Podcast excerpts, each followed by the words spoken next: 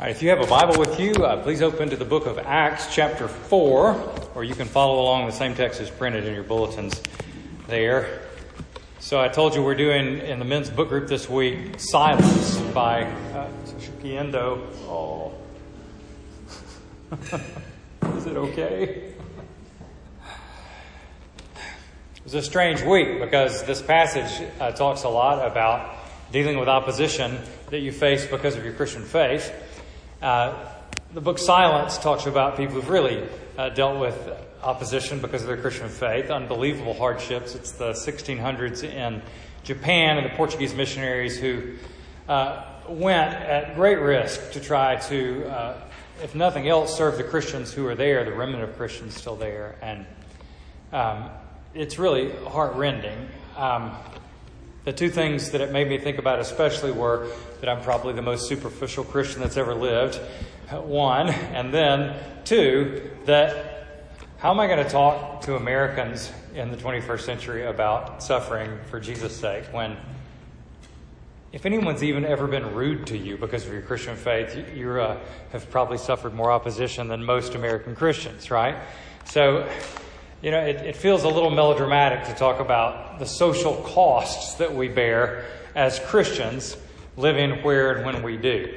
And, um, but even as pleasant as it is to be and identify as a Christian in our setting, it's still intimidating uh, for a lot of us, and there's a lot of timidity that comes into play when we think about having conversations with our friends about what matters most to us about our faith. Uh, that's an intimidating idea and subject to us, and we keep our heads down a lot of the time instead of saying very much. We kind of keep our faith private rather than speaking publicly about it. There's a reluctance there, especially about talking about our faith with people. And so, what we're going to look at today is how Jesus works to give us um, confidence to open our lives to our friends with regard to our faith. And we have the, uh, another dramatic example, not as dramatic as the book Silence, but pretty dramatic in the lives of the early church that we're going to look at. So let me pray and then we'll read the scriptures. Father, we ask that as we think about your word together today, that you would do your work in us. Um, where we find ourselves timid, we pray that you would give us confidence. And um, we ask that you'd come and meet with us. Not, we don't want these things just to be ideas in our heads, uh, but we want to have our lives shaped by your word and your Holy Spirit. So help us, we pray in Jesus' name. Amen. Okay, read with me beginning of verse 23 of Acts chapter 4. It says, When they were released, they went to their friends and reported what the chief priests and the elders had said to them. And when they heard it, they lifted their voices together to God and said, Sovereign Lord, who made the heaven and the earth and the sea and everything in them, who through the mouth of our father David, your servant, said by the Holy Spirit, Why did the Gentiles rage and the peoples plot in vain? The kings of the earth set themselves, and the rulers were gathered together against the Lord and against his anointed. For truly in this city there were gathered together against your holy servant Jesus, whom you anointed, both Herod and Pontius Pilate, along with the Gentiles and the peoples of Israel, to do whatever your hand and your plan had predestined to take place. And now, Lord, look upon their threats and grant to your servants to continue to speak your word with all boldness, while you stretch out your hand to heal signs and wonders are performed through the name of your holy servant Jesus. And when they had prayed, the place in which they were gathered together was shaken, and they were all filled with the Holy Spirit and continued to speak the word of God with boldness. And this is the word of the Lord. Thanks be to God. Context of this Peter and uh, John had healed the man who was 40 something years old uh, who was begging outside the temple, and he was able immediately to walk, and it caused this huge stir uh, in the temple to see this amazing miracle from God, and so the religious leaders arrested them. of course they would, right? They arrested them, made them spend the night in jail, and then they uh, threatened them and forbade them to speak in the name of Jesus anymore. Don't preach about this anymore. And Peter and John said, Well, we're more afraid of God than we are of you. Uh, which is pretty much the, the essence of the prayer they pray when they get back to. We're more afraid of God than we are of you. If you watch many mafia movies, uh, whenever a witness is considering giving evidence against the mob, are you going to, you know, uh, rat on Big Jimmy or not? The witness always says something like, You have no idea who you're dealing with here. And the police always say, But we can protect you. And then you have to decide if you're the witness, who are you more afraid of? Big Jimmy or the police? Who is more able to protect you? And the prayer that we read in, from the believers in this situation is just that question who are you more afraid of? Are you more afraid of these people who are formidable? This is, these are the people who killed Jesus very recently. Uh, it's not safe to go against them. But are you more afraid of them or more afraid of God? Who is more intimidating as a presence in your life, to put it negatively? You know, and that's the question they answer and what they sort out. And uh, trying to find courage and boldness to speak for them is a matter of figuring out who they're more afraid of. And so I want us to look at how they sought courage from God and how God gave them courage in this situation. It's pretty uh, normative for us and instructive for us to think about. Uh, the first thing they do, seeking courage from God, is to listen to Him and to rehearse what they already know that he said about Himself, what they know about Him. Um, in verse 24, they start right out their prayer Sovereign Lord, you know, you're the one who created heaven and earth and everything in it. You're in complete control of what goes on in the world. And then they quote Psalm 2 that we read earlier in our scripture reading uh, that says, It's no surprise that the rulers of the earth uh, pit themselves against God's anointed, his Messiah. Uh, no surprise, they, you know, the old King James is epic. It says, Why do the heathen rage and the peoples devise vain things? Uh, it's built into our rebellion against God that when we have power, uh, we assert it over against God's power. And so it's not surprising when the rulers opposed Jesus and his message. But they're remembering Psalm 2 because in Psalm 2 it doesn't say, and God hopes that somehow his message can come through anyway. But Psalm 2 says, no, God laughs at those who would oppose him. He holds them in derision, he scoffs at them. And he terrifies them by saying, I've installed my king on Zion. When we say that Jesus sits at the right hand of the Father, that's what we're saying. Jesus has been installed at the bridge of the world as the king of the world. And this is a message of terror to the kings of the earth. I've installed my king on Zion. The nations are his inheritance. He will rule them with a rod of iron, dash them to pieces like pottery if they don't submit to him. And if they're wise, they'll kiss the Son, lest he be angry. And those who find refuge in him are spared. So the, the, Christians, when they're being threatened by the magistrate, are saying this. They're saying, look, this is not strange. This isn't taking God by surprise. This isn't overwhelming God's hopes and plans. This is who God is. He's sovereign. And so, therefore, we can be more afraid of Him than we are of these threats that we've been given. I mean, they even go back over what happened with Jesus in verse 27 and 28. Truly, in this city there were gathered together against your holy servant Jesus, whom you anointed, Herod and Pontius Pilate, along with the Gentiles and the people of Israel. Uh, this is a plot, a conspiracy against Jesus, a, a judicial murder, uh, humans acting in their freedom to rebel against God. And then he says in verse 28 But they were there to do whatever your hand and your plan had predestined to take place. It's like even in this most terrifying thing that you've seen, when these rulers were able to kill Jesus Christ, uh, they weren't acting outside his plan at all. Nothing is taking him by surprise. Uh, nothing thwarts his plan. Now, why are they going over this? Why do they say this at the beginning of their prayer? They haven't asked for anything yet, right, in their prayer. But what they're reminding themselves is, is that God is in control that um, even when evil people act in evil, they don't thwart God's plan. They don't change anything about His ability to love and protect us. And so when they're praying, they're thinking, what's the antidote doctrine to my terror right now, to my being afraid of people and what they can do to me? Well, the contrary doctrine to that is the sovereignty of God, that God is in control of what He's made, and He's more powerful than the people who are threatening me.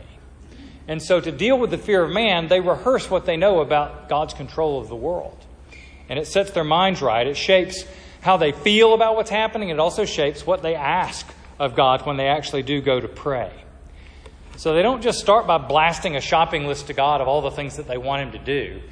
They start by slowing down and saying, Who is He anyway? Who am I appealing to right now anyway? And it makes all the difference in what they ask in the second thing they do to try to get courage, which is that they seek courage by speaking to God. You know, they listen to what God said about Himself, and then they do speak to Him in prayer. If you come off a night in jail and are threatened by the people who've killed your teacher, not to speak in his name, and you think, well, I want to be faithful, I don't want to be a coward in this situation, what do you pray for?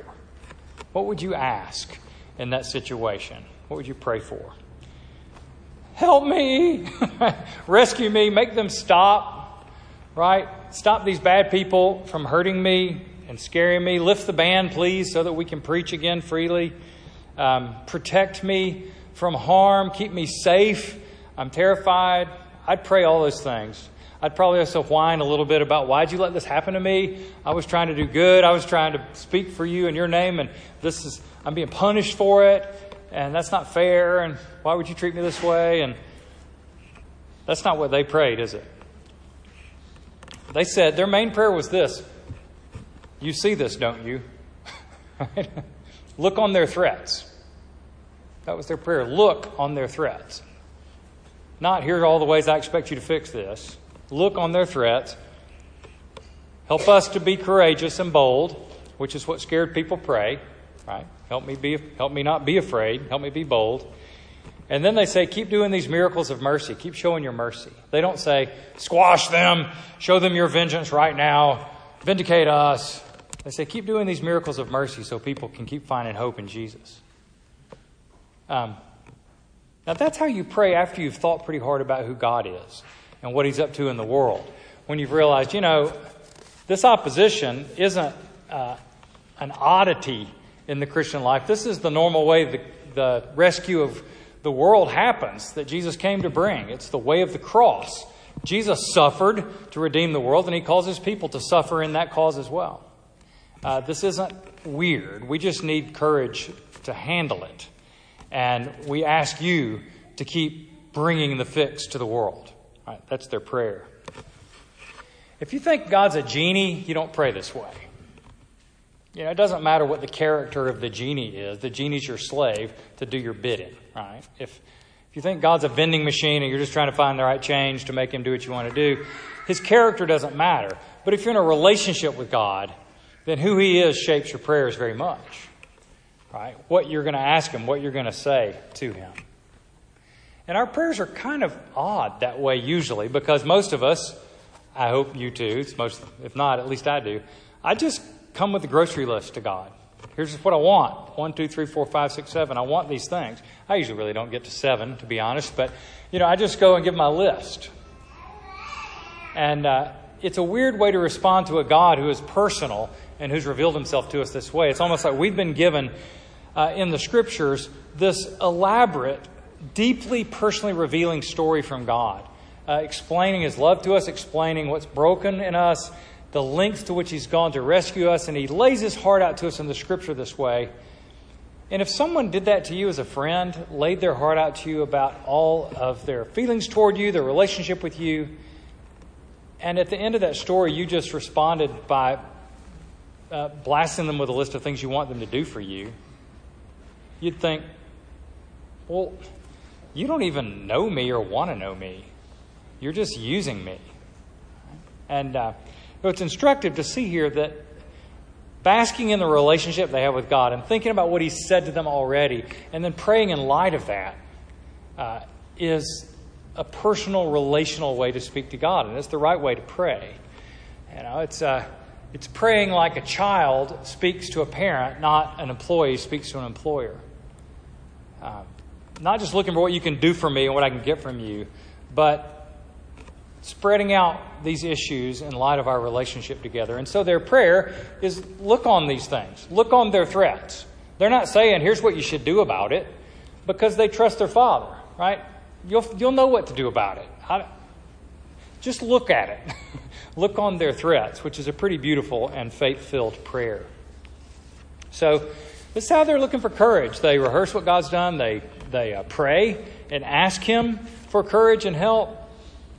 And the way He responds to them is pretty simply, He gives them the help of His Holy Spirit. That's what it says in verse 31. When they had prayed, the place in which they were gathered together was shaken, and they were all filled with the Holy Spirit and continued to speak the word of God with boldness. Filled with the Holy Spirit, Bible uses language like this um, a lot of times. It talks about anybody that's a Christian having the Holy Spirit living present with them all the time. You know, so God is with us constantly as Christians. But the filling of the Holy Spirit often happens for uh, a specific task that God has for you to do. Um, like the Holy Spirit came down on Jesus for his public ministry. He was anointed for that. Or people would be filled with the Spirit. In Acts chapter 2, you saw so that they could speak about the hope of the gospel, those kind of things. And partly what's happening here is that, that they're being enabled to speak when they're scared. Um, but the Holy Spirit, when He fills us, doesn't just like, it's not an impersonal force that energizes us, so now we're you know, super Christian, ready to go, not afraid of anyone.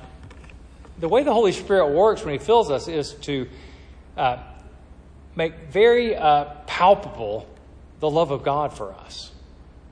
You know, he, His work is a work of assurance, where He says, You really belong to me. The, the Spirit bears witness with our spirit that we are the children of God. And uh, when we're being equipped to serve Him, that's the thing that He most uh, profoundly convinces us of and lets us feel that we belong to Him, that we're safe with Him. And these are the things that undermine our reluctance and our timidity when it comes to speaking about the hope we have in Jesus to our friends. Um, because why do you keep your head down and stay private with your faith instead of uh, sharing that part of your life with people you're close to? There are a few reasons that make us reluctant and timid. Uh, one is that we're pessimistic and we think, well, nothing's going to happen anyway. Those people are probably too far away from the faith to ever become Christians. Now, if you said that out loud, you'd probably catch yourself and say, that's, well, I'm not supposed to say that, but they're just people I think of that I think they're too far away. They're never going to become a Christian. There are too many obstacles for them to come over to come into the faith, too many pointy edges of the faith, so it's not even worth talking about. But if you're praying about your friends to a sovereign God, and you realize that you're standing with Him as only because of His grace, that it's a complete miracle that you're a Christian, then it gets pretty hard to say that person's too far away, can never be converted. Um, they're no further away than you were. The Bible says nobody seeks for God. Nobody. And if anybody does, it's a miracle of God's mercy. And He's willing to do miracles of His mercy in places where you wouldn't expect it. And so when the Holy Spirit convinces us of God's grace and acceptance and reminds us that we weren't the good kind of people that become Christians, we were completely lost people who got mercy, then it changes our pessimism towards our friends. So the Holy Spirit gives overcomes timidity one by overcoming our pessimism, reminding us of God's grace. Um, Second reason we keep our heads down is because we're afraid. Um, even though nobody's going to hit you, nobody's probably even going to be rude to you if you say something about Jesus. Um, I mean, I have rarely had anyone even be slightly rude to me. Somebody may have talked behind your back sometime uh, because they thought you were a fanatic or something. You may have felt like you were risking friendship uh, by talking about things that you knew might be uncomfortable for your friends. But that's about the extent of the threat that we face, honestly. Um, but the way the Holy Spirit overcomes even our timid fears uh, is by making us fear God more. The same old mafia thing, you know.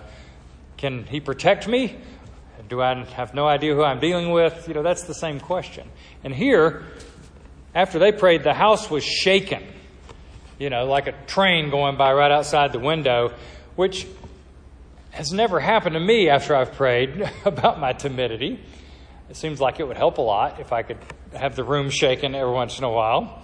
But they're reminded by God shaking that place that He's more to be feared than any threat that people can give to us. And if you're in a situation of genuine danger, like many Christians are in the world today, uh, this becomes a very profound part of the hope is that um, no matter what happens to me, even though it's likely to be very dire, um, God is rightly to be feared more and will take care of me. Even if He calls me to be a martyr for Him, He'll take care of me.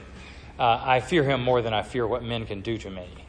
Uh, but for us too, when we do have to count social costs, when we do things that feel a little risky, when we do things that feel um, what my wife calls cringe moments in conversations sometimes, uh, not being obnoxious or weird, but just sometimes saying things makes you feel risky.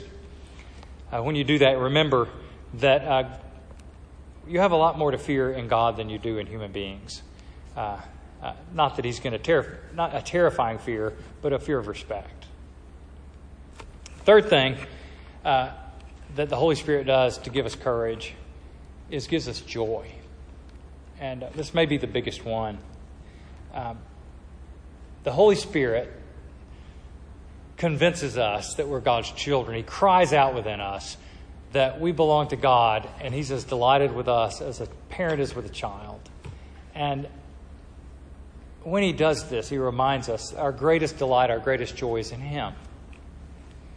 And if you are palpably experiencing joy in your relationship with God, existentially, experientially having joy in your relationship with God, and you have friends, and you care anything about your friends, you're going to talk to them about your joy.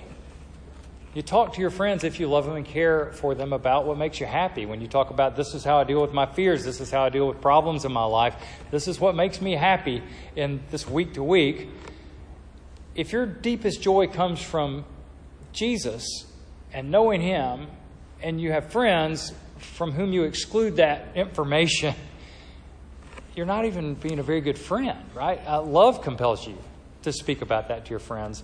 Uh, not to manipulate them, not to try to uh, judo them into becoming a Christian, uh, even though that is what you hope will happen. But if you open your life and your heart to your friends who aren't Christians and tell them what you really think and experience as a Christian, uh, you're bearing witness for him, and it's something that God tends to use very much in bringing new people into his kingdom. And uh, if you're doing that in a manipulative way, don't. You know, I, you're not supposed to manipulate people or use them. Uh, but if you're withholding that information from people in a less than loving way, don't do that either. Right? You want to open your life and heart to your friends who aren't Christians. Now, you're at the early stages of a church startup. And uh, the main reason I think that people jump in on a church at this stage is because of the promise of the fun of seeing new people coming into the faith. Right? We're starting a new mission church. We could all manage to drive to a church that already exists and be happy and fine in those churches, right? None of us is uh, deprived in that regard. But we start a new church because we're hoping it's going to be a portal for new people coming into the faith.